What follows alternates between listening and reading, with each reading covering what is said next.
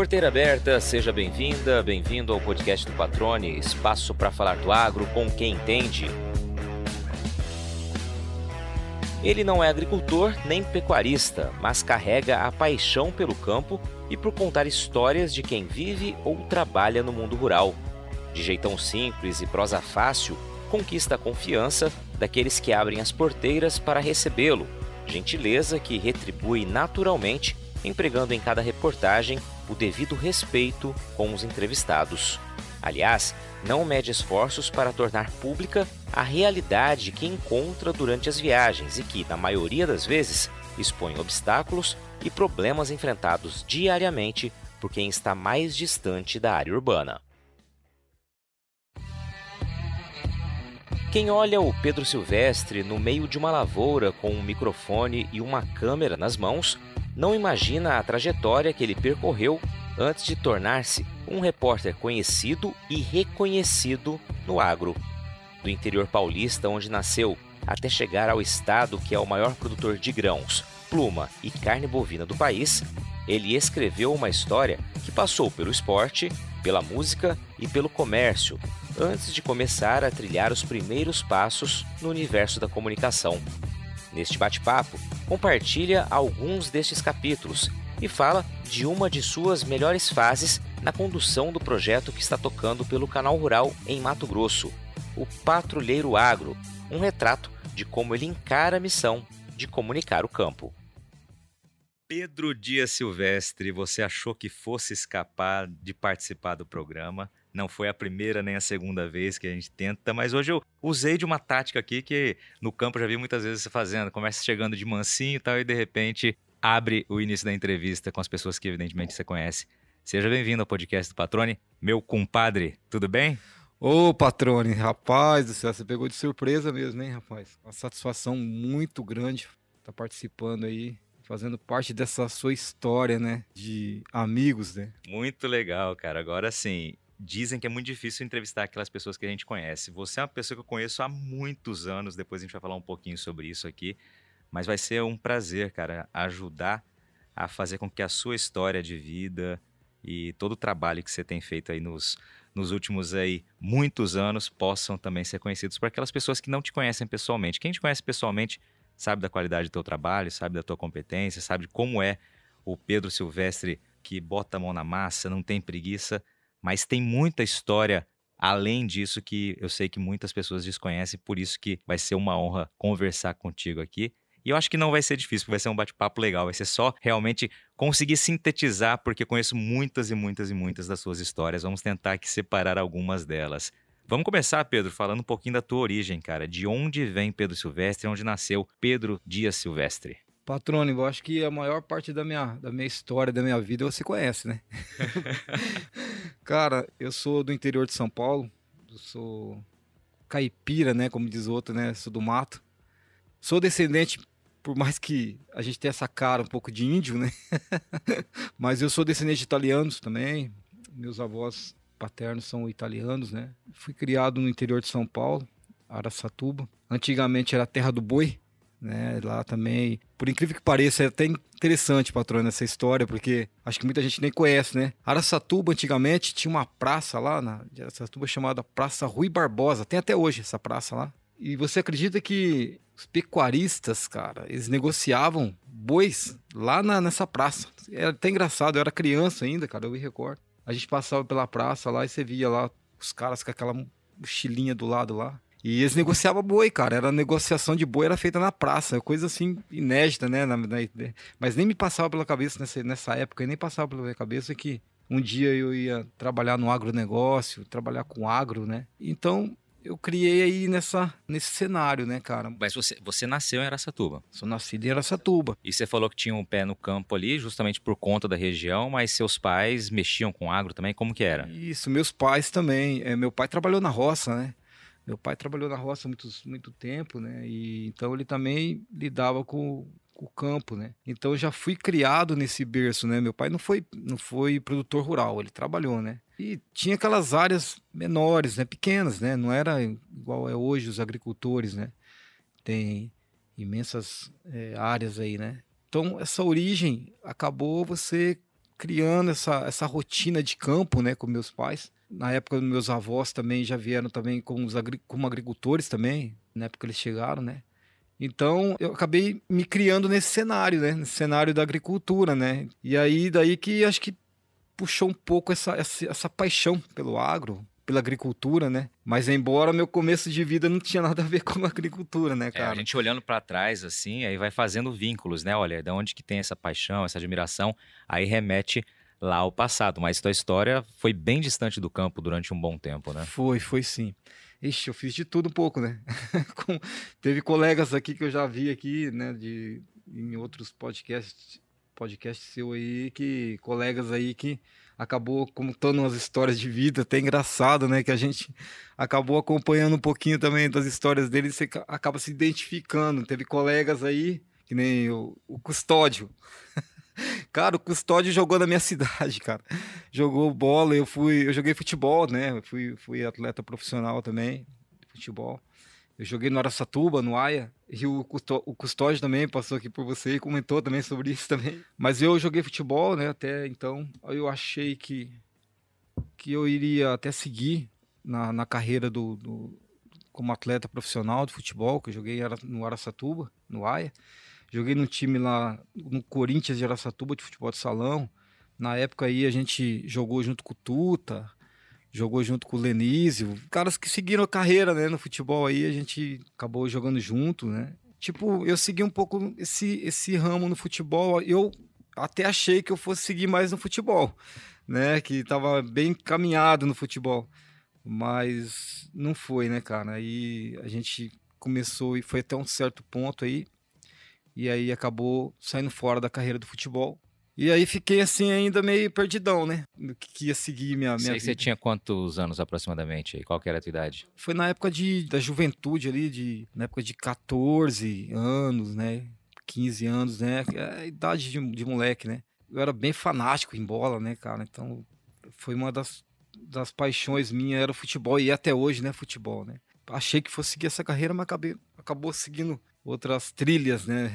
Sair pro, pro rumo do futebol, ficou para pro passado, ficou só na paixão mesmo, só na torcida. Só para fazer uma menção aqui, o, o, Pedro falou aqui do, do Custódio, o Custódio Rodrigues, diretor executivo lá da Acrismate, Associação dos Criadores de Suínos aqui de Mato Grosso. Ele participou com a gente do episódio 47, contou uma história de vida que realmente é muito legal. Muitas outras vidas parece que ele viveu, né? São várias histórias mesmo. E o episódio do Custódio foi o Estamos nos Sentindo Abandonados, quando ele fez uma menção na época da entrevista ao cenário da suinocultura, a dificuldade que a atividade vem enfrentando, ainda vem enfrentando, né? E naquele momento ele falou um pouquinho disso também, além, claro, de todas as histórias, entre elas essa que o Pedro se referiu aqui de jogar futebol ali no, no, no AIA.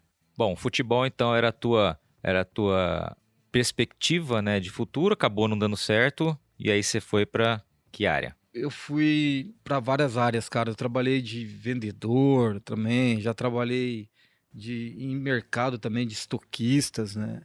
É, já trabalhei, cara, foi foi diversas funções, né? Que eu entrei né, nas áreas assim de, de trabalho, né?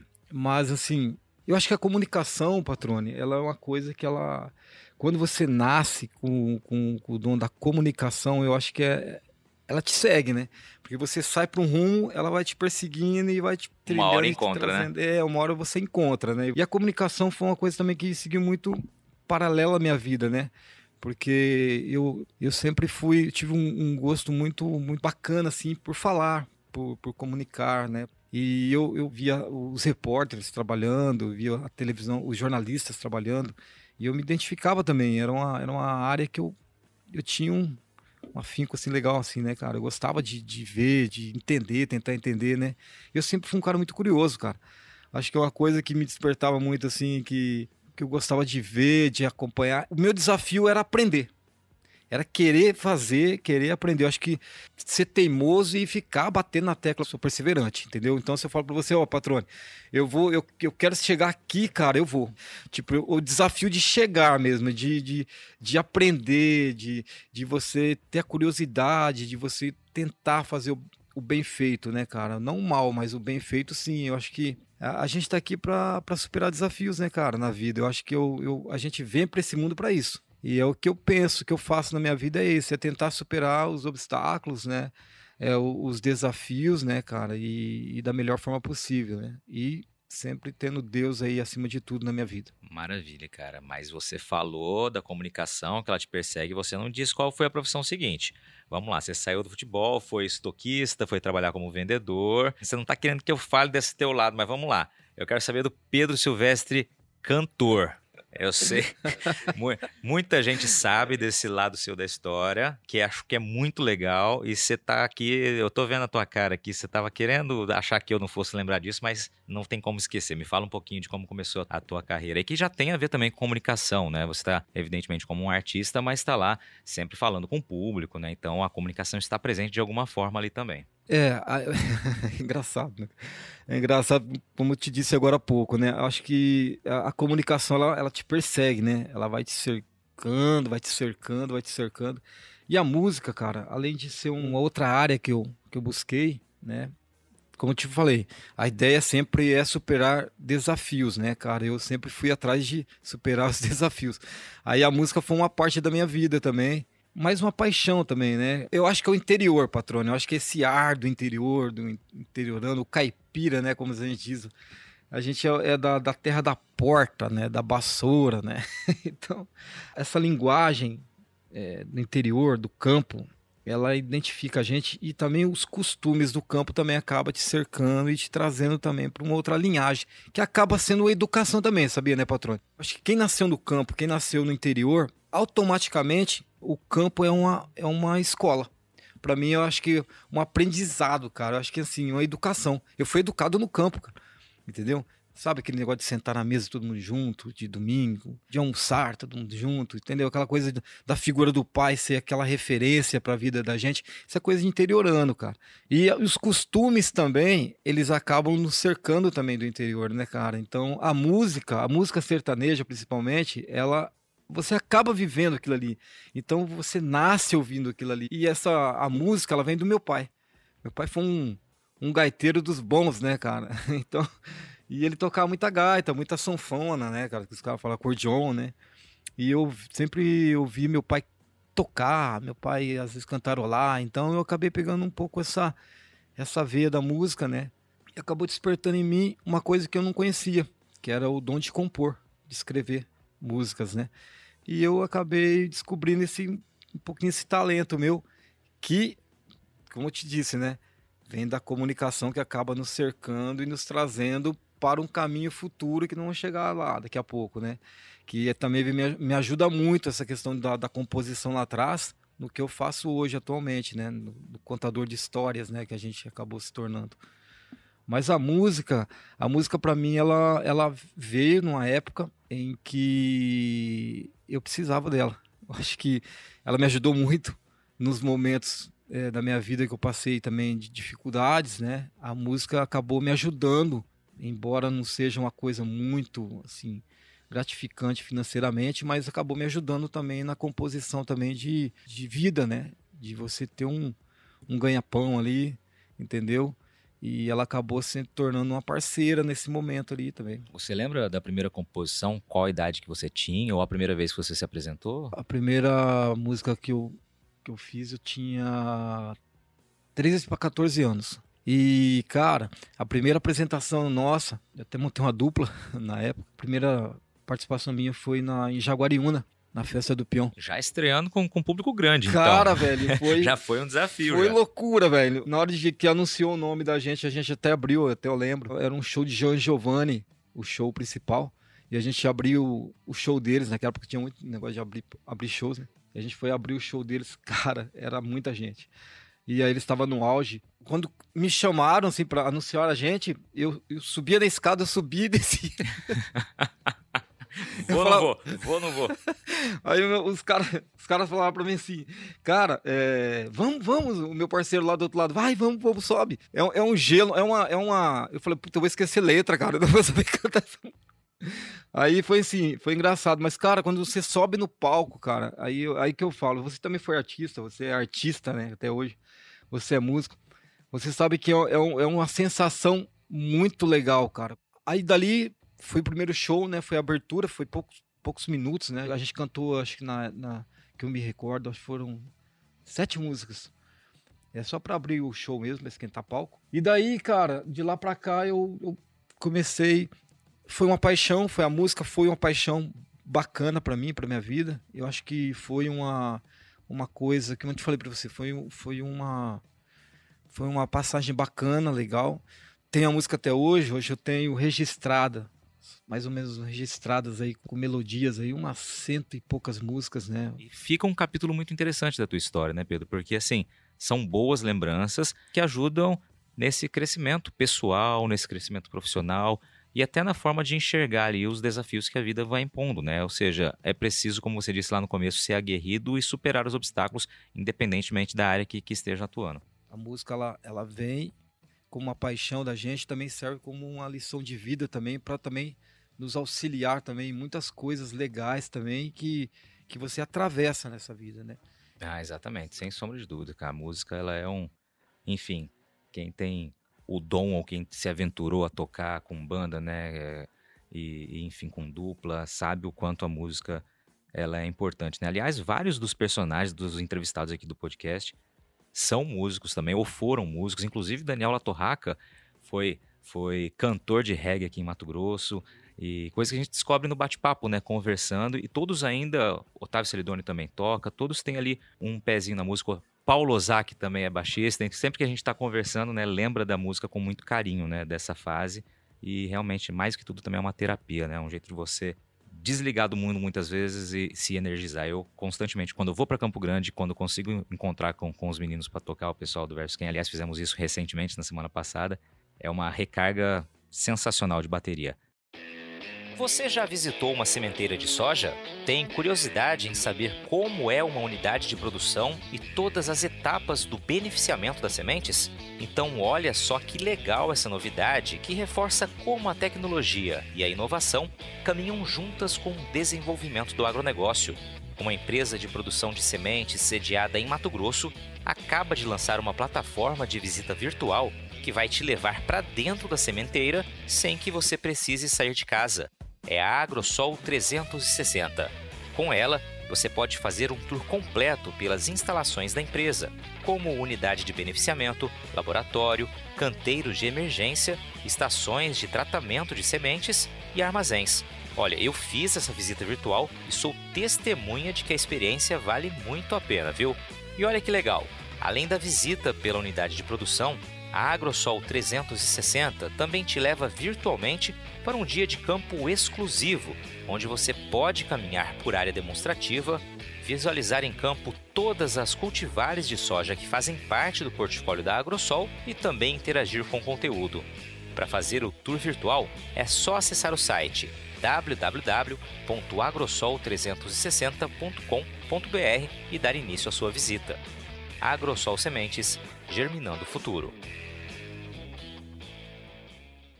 Vamos adiante aqui, Pedro. Outra fase da tua vida, e aí sim já na comunicação. Queria que você falasse da tua estreia na comunicação, de fato, no jornalismo, em produtora também. Como é que se deu isso? Então, foi após o fracasso da música. Não, é, tô brincando. É assim, é, é, a música que eu te falei agora há pouco, é, ela fez parte da história e serviu como um, um trampolim aí para comunicação mesmo, de fato, onde eu estava cercando meus caminhos para chegar. A comunicação ela sempre me cercou e ela foi me, me trazendo, me, me afunilando ali, me margeando, né? A televisão, a televisão ela chegou na minha vida como? Eu fui para São Paulo, capital, e antigamente, não sei se é igual agora, a televisão ela tinha um outro formato de hierarquia, né, patrone? Quem trabalha na técnica começa lá do cabo main, começa a mexer com os cabos, mexer com, a, com entender como é que é os cabos, como é que é isso, como é que é aquilo outro. São etapas. Antigamente era assim, era, são, é, são etapas. Então a, a, televisão ela é diferente do que, do que acontece hoje. Antigamente quem começava a entrar na TV, você vinha lá de trás aprendendo tudo, todos os detalhes. E eu entrei nessa, nessa época lá atrás na TV, entendeu? Então eu comecei em produtoras. Fui trabalhar em produtoras de TV. Aí conheci uma pessoa lá em São Paulo, era uma diretora na época. E aí essa, essa diretora me chamou, era uma vizinha minha, eu trabalhava na época na Associação dos Advogados de São Paulo e na CIA. Era vendedor na CIA. e à noite eu ia para associação. Então eu trabalhava durante o dia na CIA vendendo. Péssimo vendedor, né? Porque senão eu estaria até hoje. Mais guardava roupa e separava roupa do que vendia. E na associação eu trabalhava separando processos criminal, judicial. Então a gente separava os processos para mandar para os advogados. O que que acontece, cara? Aí ela pegou e falou para mim, cara, faz o seguinte, é, vai, vai nesse endereço aqui, pra você ver como é que Deus é. Deus é, para mim, Deus é tudo na minha vida, né, cara? Vai nesse endereço aqui, eu preciso falar com você. Aí falei, tá bom. Peguei e fui. Aí ela chegou, ela me levou lá pra sala, lá em cima, para conversar comigo. Ela falou para mim assim: Você já trabalhou em televisão? Eu falei: Não, nunca trabalhei, não. Tem alguma experiência em televisão? Eu falei: Não. Falou assim: Então tá. Então você vai, você vai trabalhar aqui comigo. Eu falei: Ah, é? Tá bom. Só que assim, você vai trabalhar no, no almoxerifado. Porque eu preciso de uma pessoa de experiência aqui, uma pessoa de, de confiança aqui e eu preciso de você aqui. Aí eu falei: Tá bom. Mas o que, que faz aqui? Aqui é uma produtora de vídeos, tal, em São Paulo. Aí eu falei, tá bom, vai começar trabalhando lá no mocherifado, separando cabos, fios, tal, tal, tal, bateria. Tá bom. Aí ela falou para mim assim, só que é o seguinte, vamos calcular aqui, você ganha quanto? Na CA. Ah, tanto. E lá no outro, tanto. Então vamos fazer o seguinte, ó. Vou somar esses dois salários aqui e vou te pagar um pouquinho mais para você trabalhar só para mim, produtora. Que eu preciso de uma pessoa de confiança aqui. Aí eu falei, tá bom, que eu já conheci o irmão dela, conheci o pessoal todo, tá bom. Aí fui trabalhar lá. Cara, comecei a trabalhar lá com eles, mexendo com produtora mesmo, sabe? Ela é uma produtora de vídeos, né? Eles tinham clientes fortes na época, né? vários clientes. E eu fui trabalhar para eles. E aí, cara, começou minha vida aí. A, a TV começou aí para mim. Eu aprendi a lidar com câmera, tinha tudo, diversos tipos de câmeras lá. E o que, que eu fazia? Na hora do meu almoço, cara, eu pegava uma marmitex, uma marmita, e, e chegava perto dos caras que estavam filmando e pedia para os caras deixar eu filmar. Me ensinava como é que era fotografia, como é que era filmagem, como é que era. Porque na época você era só o cabo, né? Mexia com cabo, era só auxiliar, né? Só assistente de câmera. E daí os caras, de tanto eu teimar, de tanto eu teimar, não, vem cá, vem cá, vai, vai, filma aí, vou te ensinando aqui, vai. E eu comendo a marmita aqui, pá, aprendendo ali, fazendo e tal, tal, tal. Foi assim que eu fui aprendendo televisão. E aí você, depois da produtora, tem uma passagem sua que eu sei que é muito interessante, que você participa da equipe de um telejornal que fez história aqui né, no, no Brasil, ali no, nos anos 90, se eu não estou enganado. É, foi, foi sim, Patrone. O mundo da TV é muito, é muito pequeno, né, cara? Você entra num, num time ali, e esse time ali te leva para todos os, todos os lugares ali, né, cara? Todo quanto é tipo de trabalho que pega, os caras pegam o mesmo time, mesma galera. E a gente trabalha muito no freela, vamos falar freelancer, né, cara? Então eu comecei ali na, nessa parte técnica, você acaba conhecendo gente, conhecendo pessoas, e aí você vai conhecendo o, o mundo da TV, né? Aí comecei a trabalhar na TV Gazeta, lá em São Paulo, fazendo freela. Na antiga TV Manchete, tô tão velho assim, né? Mas é, na Record, fazendo um freela também na Record. Mas acho que a passagem mais marcante para mim, assim, como freela, assim, foi foi no SBT, né, na época.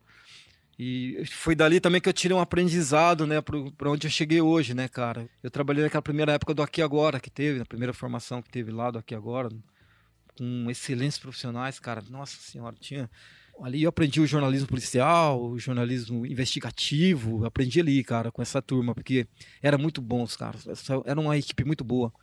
Era tanto de produtores, quanto de apresentadores, quanto repórteres, né? E ali eu conheci um cara que eu trabalhei com ele que para mim foi um pai, né, cara? Eu falo até de me emociono, cara, porque foi um dos caras que eu mais aprendi na minha vida, cara. Aquele cara lá foi um cara que me ensinou muito, patrônio. Me ensinou pra caramba, sabe? Assim, embora fosse uma época é, complicada, né, cara? Mas aquele cara lá para mim foi uma inspiração que eu tive, cara. Me ajudou muito, cara. Me ajudou pra caramba. Me, me, me ensinou muito é, o que, que é um ser humano, o que, que é um profissional, o que, que é você respeitar o próximo, cara. Eu vi aquele cara fazer. Oh, quem conheceu aquele cara, quem viveu com ele, é que sabe quem ele era, entendeu, cara? Não, não quem fala de fora, mas quem conheceu, quem viveu com ele, sabe. Ele foi um cara que eu trabalhei muito, o seu Gil. O seu Gil Gomes, ele foi um cara que, para mim, foi um dos maiores cronistas policiais que eu já vi na história, cara. Para mim, uma história de vida dele. Cara, é, é, é incrível, né? Que a gente que, que trabalha com jornalismo, você tem tem cara que tem inimigos, que tem cara que, que acaba, né, porque a pessoa fala, conta. Mas aquele cara conseguia ter até os caras que ele deletava, que ele falava, que ele julgava na, nas matérias dele, gostava dele, cara. Eu nunca vi aquilo, né? E só que assim, a gente vivia muita, muitas histórias juntos, assim. Embora foi pouco tempo que eu trabalhei com ele, mas foram pouco tempo assim que, que me ajudou muito, cara, que me inspirou, que ele me ensinava câmera solta, vão fazer papel das vítimas, vão fazer não sei o quê, pá, me ensinava muita coisa, cara. Então foi uma escola também que eu tive ali. Como eu te disse, foi um pai para mim, para mim eu tive um, um, aprendizado muito bom com eles, com ele e com outros também profissionais que, eu, que passaram por mim, que me ensinaram bastante, que eu aprendi bastante, né? E o outro que eu aprendi muito com ele também, foi o, o, saudoso Duda Mendonça, né, cara? Que eu trabalhei também, tive a oportunidade de trabalhar, que foi outra área que eu abracei com eles também. Então tive uma escola boa, né, cara? Mesmo assim, é, é uma escola assim que eu tive com esse povo, cara, com esse pessoal, que me inspirou bastante, que me ensinou bastante de diretores, produtores, bastante, que eu tive contato, assim, também, produtoras. Trabalhei na Casa Blanca também em São Paulo, cinema.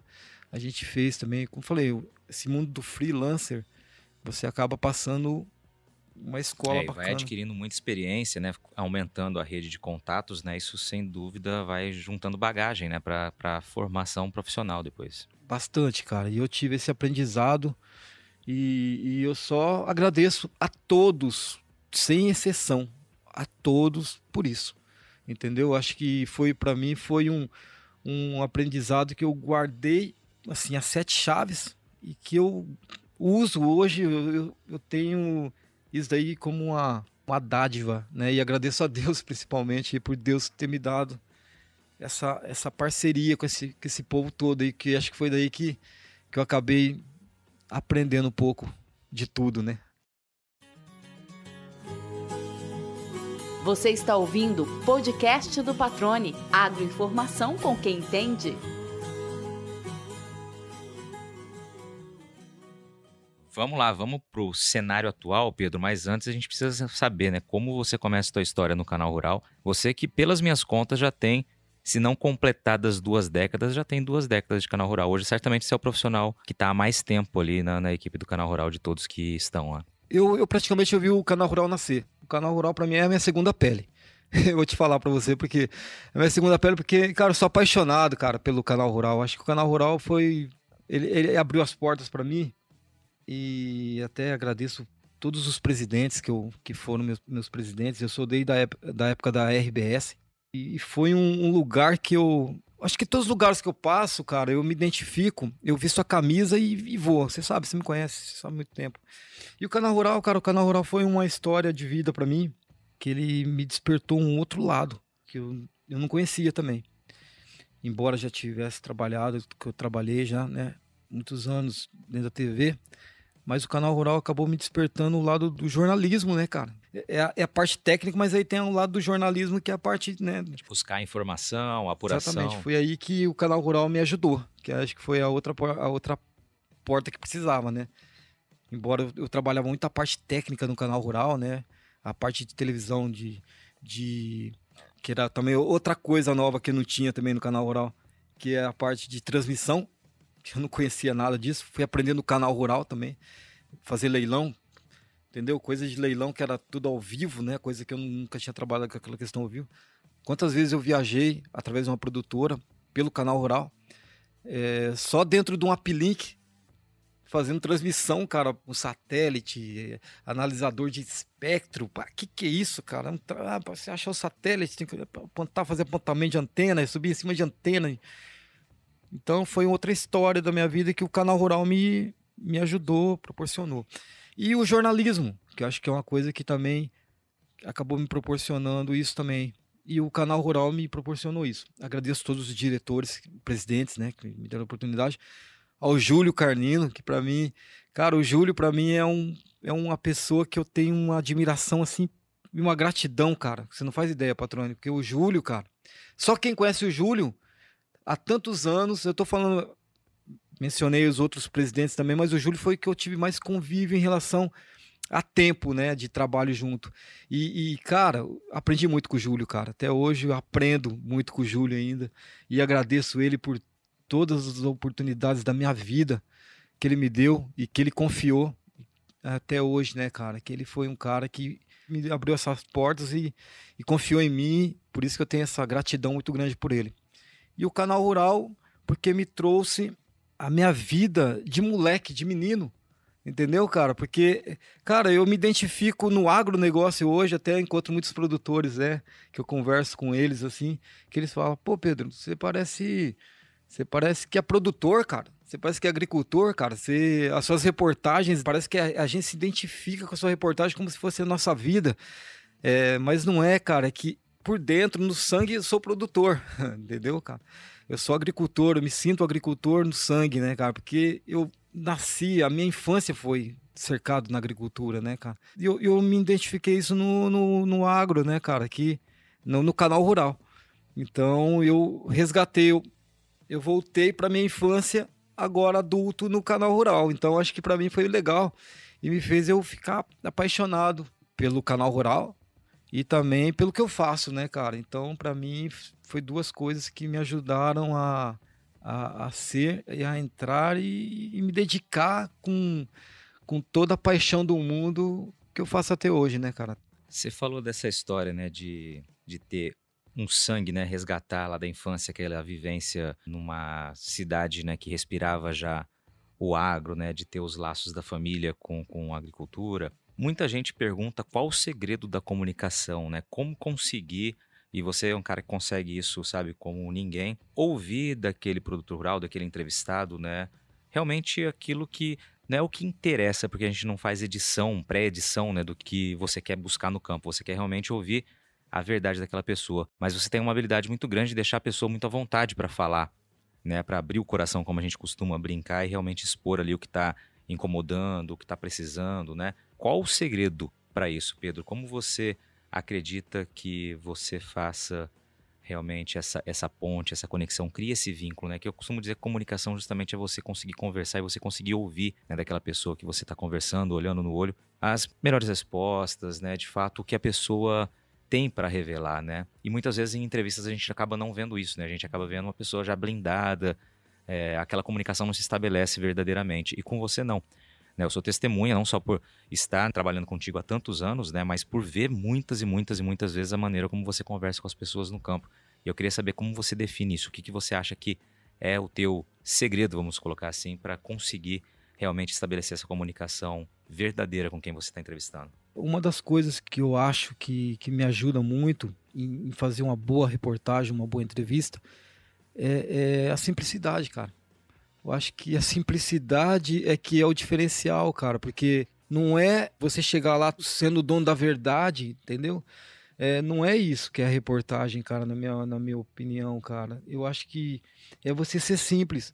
Um entrevistado, ele, ele enxergando em você a simplicidade, ele enxerga em você uma confiança. Ele te dá a abertura de você entrar e ele contar a vida dele para você. Acho que você ter a linguagem coloquial. Às vezes você conversando com a pessoa na linguagem dela, no, no, no jeito dela, é, ela se identifica com você. É, eu acho que você tem muito de algo que chama-se empatia, né? Você consegue se colocar no lugar do outro.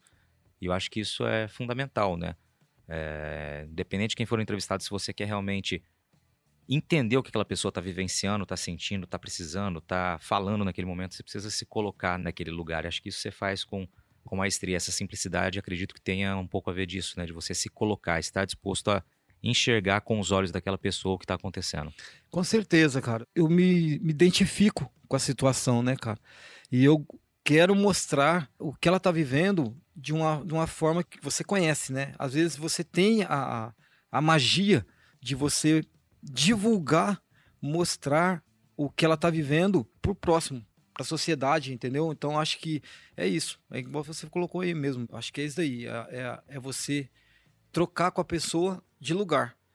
Você, como se eu fosse o produtor, querendo expor o meu problema para a sociedade, entendeu? Então eu, eu, eu, entro nessa, nessa história com a simplicidade e com a linguagem da, da pessoa ali, que você tá, tá conversando, que já é a tua também, que você se identifica com ela, com ela, eu acho que isso daí te facilita também a, a de repente você conseguir extrair essa essência da informação, da demanda da pessoa, entendeu? E eu acho que não é tão difícil você se identificar com ele, né, cara? Eu me identifico demais com, com esse ambiente do agro. Então, eu acho que o agro ele faz parte da minha vida e eu e essa convivência com os agricultores, esse ambiente com os agricultores, essa simplicidade é, com os agricultores, me, me facilita trabalhar, me facilita e também agradecer a eles também, né, pela confiança também, por abrir a, a, as porteiras aí para mim também, para eu poder participar e contar um pouquinho da história deles também e procurar ajuda. Eu acho que assim, acho que o legal, cara, acho que o jornalista, patrone, acho que nós, comunicadores, temos uma missão. A nossa missão é tentar de todas as formas, buscar alternativas de, de resolver o problema de quem está precisando. Acho que isso daí é a nossa missão. A missão minha, a missão tua como comunicador é essa. É ir atrás das demandas que pedem socorro, né? E eu tenho isso como lição de vida, com é buscar da melhor forma possível solucionar ou tentar amenizar a dor do próximo no campo, entendeu? Que eu acho que acho que a parte mais frágil hoje é quem está longe, cara, quem está distante. É, é, é, fácil você estar tá aqui num centro, no, no, no, numa capital, cercada de tecnologias, cara, cercada de, de, de, de, atenção, de tudo. E quem está lá no fundão, lá, quem está lá no onde é desprestigiado, entendeu? Não, não ter esse amparo. Então a nossa missão é essa. É levar amparo lá para aquele que está precisando, entendeu? De a melhor forma possível, trazer a demanda dele para ele também ter essa, essas mesmas condições que a gente está tendo aqui, entendeu? Essa é a minha ideia. Excelente.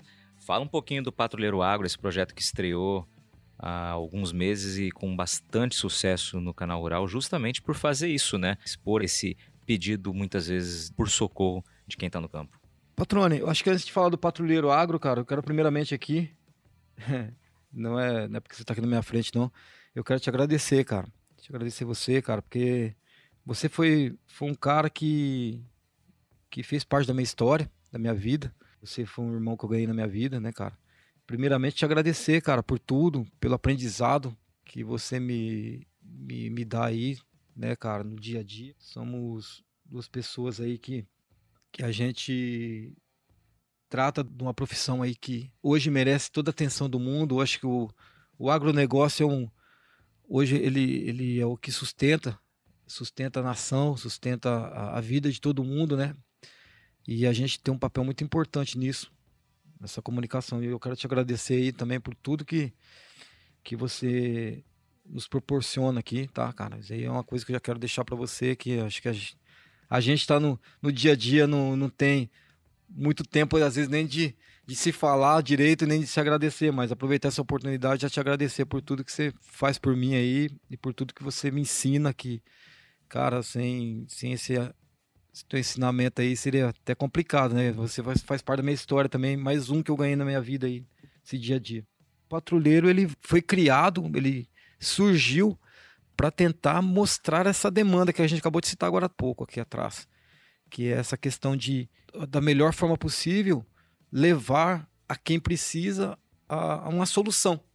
A gente não vai resolver o problema, mas pelo menos a gente vai tentar buscar solução para o problema que tiver lá, lá no campo, ou seja, logística, ou seja, é, alguma coisa ligada aí a, a, a alguma outra demanda de, de injustiças com, com o agricultor, ou seja, para levar tecnologia que às vezes tem outro lugar que a gente já viu que pode levar para o produtor para melhorar a vida dele lá também, a gente vai fazer isso. Então, o, o, personagem, o patrulheiro agro, é isso. É esse presente que eu ganhei, entendeu? E que, que serviu para mim como um, um, uma inspiração apenas para rotular o que a gente já fazia no dia a dia, patrão. Acho que é isso. O patrulheiro, eu, eu resumo ele essa forma, entendeu? Agora, é, é tudo isso e assim, é, para quem está nos ouvindo e não teve a oportunidade de ver, no canal Rural toda terça e toda quinta-feira, no intervalo do Mercado e Companhia, já vou fazer aqui a propaganda, tem episódios do Patrulheiro Agro. O Pedro está sempre rodando o estado, os quatro cantos do estado, ouvindo produtores rurais, né, mostrando situações, muitas vezes situações é, positivas, mas na grande maioria das vezes situações em que realmente o produtor está precisando de, de auxílio por algum problema, um problema de logística, um problema de, enfim, de infraestrutura. É, são as demandas do campo, né? O próprio slogan do programa fala Voz do Campo Sem Fronteiras, né? Um slogan que o Pedro criou para rotular esse projeto e é isso na prática, né? São episódios em que o Pedro faz e aí acho que é interessante você comentar, Pedro, brevemente aqui, algo que é diferente muitas vezes para parte do público, né? Que a figura do repórter, ela praticamente não aparece, né? Ela aparece de fato com uma passagem sua, como a gente costuma dizer na televisão, linkando um assunto ao outro, mas ele é construído basicamente em cima de depoimentos, né? Ou seja, são as vozes dos agricultores, dos pecuaristas, dos produtores rurais e dos demais personagens que participam que acabam construindo a reportagem evidentemente sob a sua ótica que encontrou ali aquela situação X que você foi, foi vivenciar. É bem isso aí mesmo, patrão. É, eu acho que o patrulheiro aí, a figura do patrulheiro nessa, nessa hora, ele é mais um coadjuvante, né? Como você bem colocou aí, a voz do campo sem fronteiras, ela, ela se dirige diretamente ao produtor, né? A, a quem precisa, né? Então, é a voz dele que tem que ser o destaque, né? Então, o patrulheiro é isso, entendeu? Ele é essa ferramenta aí, mas quem, quem dirige, quem participa, quem realmente é, é o personagem principal é o produtor. Acho que é ele que é o agricultor, é o produtor, é o pecuarista, é quem seja, né? Ele que tem que ele tem que brilhar, não o patrulheiro. O patrulheiro é coadjuvante só, tá, só serve só para para levar a informação, ele trazer a demanda. E mais uma vez também, patrônio, também fazer menção também ao, ao, Glauber, né, cara, que é nosso parceiro também aí. O Glauber também é outra pessoa também que é outro irmão também que eu acabei ganhando na vida. Deixar também essa essa eu tenho que eu tenho que mencionar o Glauber também, porque o Glauber é um cara que eu que eu tenho uma admiração muito grande. Somos sócios aí, né? Nós somos todos sócios agora. E ele é um cara que eu que eu tenho um, uma paixão muito grande por ele, cara, porque ele é um cara que eu aprendi muita coisa com o Glauber também, aprendo com o Glauber também, entendeu? E é outro irmão que eu ganhei também na vida aí, então é, somos irmãos, né? irmãos da vida, que faz parte da nossa vida, nossa história também. E meu pai, né? Meu saudoso pai também, que, que eu também não posso deixar de mencionar ele também, patrônio, que meu pai e teu pai, né? teu pai, que eu tive o prazer de conhecê-lo em vida também, que para mim é um, outra, um outro personagem, assim, que para minha vida, que embora for muito pouco tempo que a gente conversou, assim, pessoalmente, mas, cara, uma coisa que eu não esqueço do teu pai, cara, eu não... Foi o dia que ele chegou para mim lá em Campo Grande lá e falou, cara, você faz parte dessa família aqui. Seu pai foi, foi demais, cara. Seu pai foi demais e meu pai também. São pessoas que que marcaram a minha vida e que eu faço questão de orgulho de, de, de tê-los aí em memória e que são exemplos de vida para mim, cara. Então, você sabe disso aí, não preciso nem falar que eu já me emociono de novo. Pessoal que tá ouvindo, então, que não conhecia Pedro Silvestre, tá aí o cara, não só o por trás das câmeras, mas o cara de frente das câmeras. É esse o Pedro Silvestre. Fiz questão de trazer você aqui, Pedro, mesmo pegando você de surpresa aí, como você disse no começo. Porque você é um profissional ímpar, cara, que eu já falei isso um milhão de vezes para você. E realmente é merece todo o sucesso do mundo. Projeto Patrulheiro e outros que virão aí são, sem dúvida, é, mais do que merecidos o sucesso que você está conquistando. E como você me agradeceu, eu não deixaria de fazer essa menção aqui para eventualmente aquelas pessoas que não saibam da nossa história profissional. Comecei no canal rural em 2005, ainda estava terminando a, a, faculdade e já tive a sorte de começar a trabalhar com o Pedro. Não entendia nada de agronegócio, foi o Pedro que estendeu a mão, me orientou, teve paciência com aquele profissional em fase iniciante ainda, né? Então, assim, muitas e muitas e muitas e muitas e muitas vezes foi quem socorreu quando estava desesperado porque não conseguia fechar um texto, então fica aqui meu agradecimento público também. Já fiz isso pessoalmente várias vezes e agora para quem está nos ouvindo, então tá aí o Pedro Silvestre, cara que tem orgulho de chamar de amigo, de irmão, meu compadre e que eu tenho uma admiração profissional incrível e um agradecimento ainda maior por tudo que me ajudou nessa carreira. Obrigado por ter dividido a sua história aqui um pouquinho com a gente. Um abraço para minha comadre Elaine, para minha afilhada Maria Vitória, para Camila, para toda a tua família, cara. Obrigado mesmo por ter dividido essa história com a gente. Eu sei que você não gosta muito de falar, você é tímido, por mais que as pessoas não acreditem, não, não, não saibam disso. E eu sei que foi, para mim, uma satisfação te ouvir aqui. Quem está ouvindo certamente vai conhecer um pouco mais do Pedro Dias Silvestre, hoje patrulheiro água. Obrigado, cara. Cara, eu te agradeço aí, agradeço pela oportunidade, agradeço pelas palavras, né, cara? E, cara, eu que aprendi com você, cara.